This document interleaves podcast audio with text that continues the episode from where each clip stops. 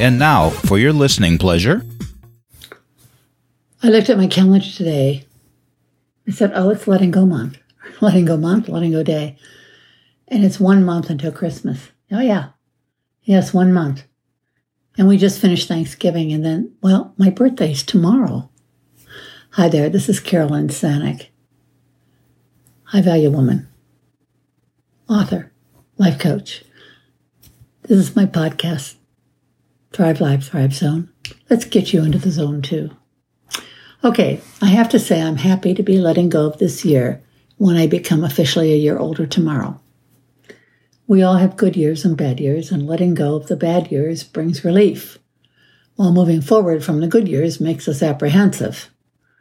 Last week I spoke about my three words and how I had chosen only one rise. Well, in formulating this episode, I realized an important one in my life is letting go. Remember, my three words are done as a reminder of what you are focusing on for 2024. Since letting go is two words, I thought I could be clever and combine them into Lego, but I would laugh rather than listen. So my second word is release. Many times when we let go, we don't totally release what we are letting go of, and I want to change that in my life. I hope you're all working on your three words I don't like having only one word because I feel we need more than one reminder of what we want to do, and three is a good number.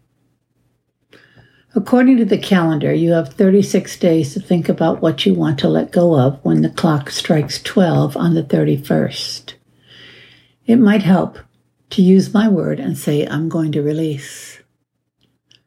The two biggest things I'm learning from therapy is that letting go and choose you work together.